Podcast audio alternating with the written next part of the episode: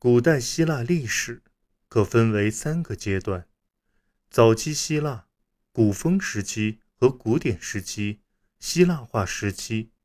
这种划分突出了最具历史意义的事件，同时也反映了可获得古代信息资源在数量上和质量上的变化。这些资源在数量上和繁复程度上的增长，表明希腊历史中。大事件发生的概率明显加快了。所谓的早期希腊，实质上是史前期。我们主要通过考古发现来了解它。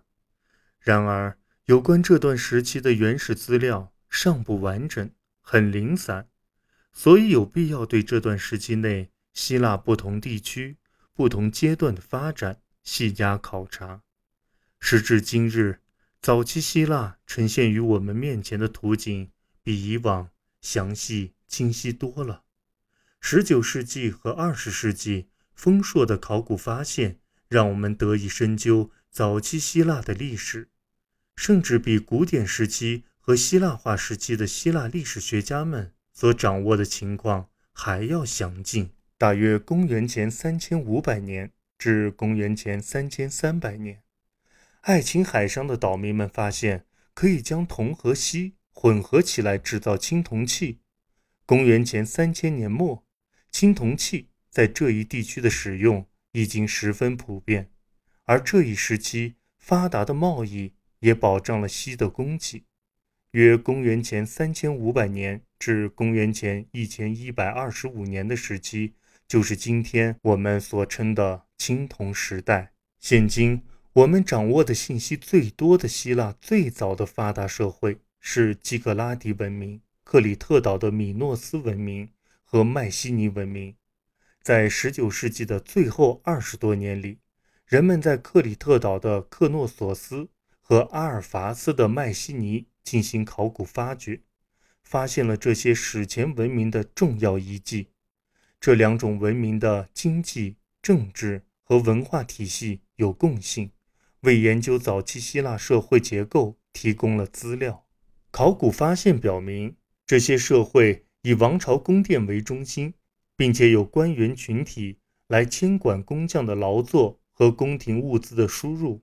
约公元前一千两百年起，这些文明开始衰落，这是王朝战争频繁、商业贸易路线遭到破坏的结果。定居点的数目逐渐减少。而那些留存下来的定居点人口也大大缩减。我们有理由怀疑，荷马史诗《伊利亚特》所记载的特洛伊战争，很可能就是摧毁迈锡尼文明的那场动乱。希腊神话中也有对在此类动乱后发生的人口迁移的讲述。诸如此类的希腊神话传说，形成了古典时期希腊民族身份认同的思想基础。从公元前八世纪开始，定居点又逐渐增多，人口有所增长。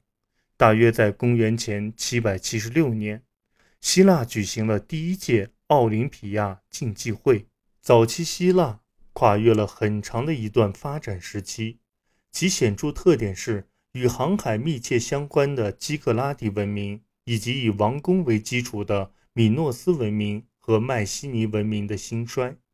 这些社会建立起了贸易和艺术活动的网络，而这是其后发达的希腊文明的典型特征。环境和生态对于任何社会来说都是重要的构成因素之一，早期希腊文明的建立也不例外。山脉和海岸是希腊的主要地形，仅有百分之二十的土地为平地，而整个希腊大陆。则有长达四千千米的海岸线。希腊人主要依靠农业和贸易为生，因此这样的地形特点意味着希腊的历史必然充斥着对农用土地和海上霸权的争夺。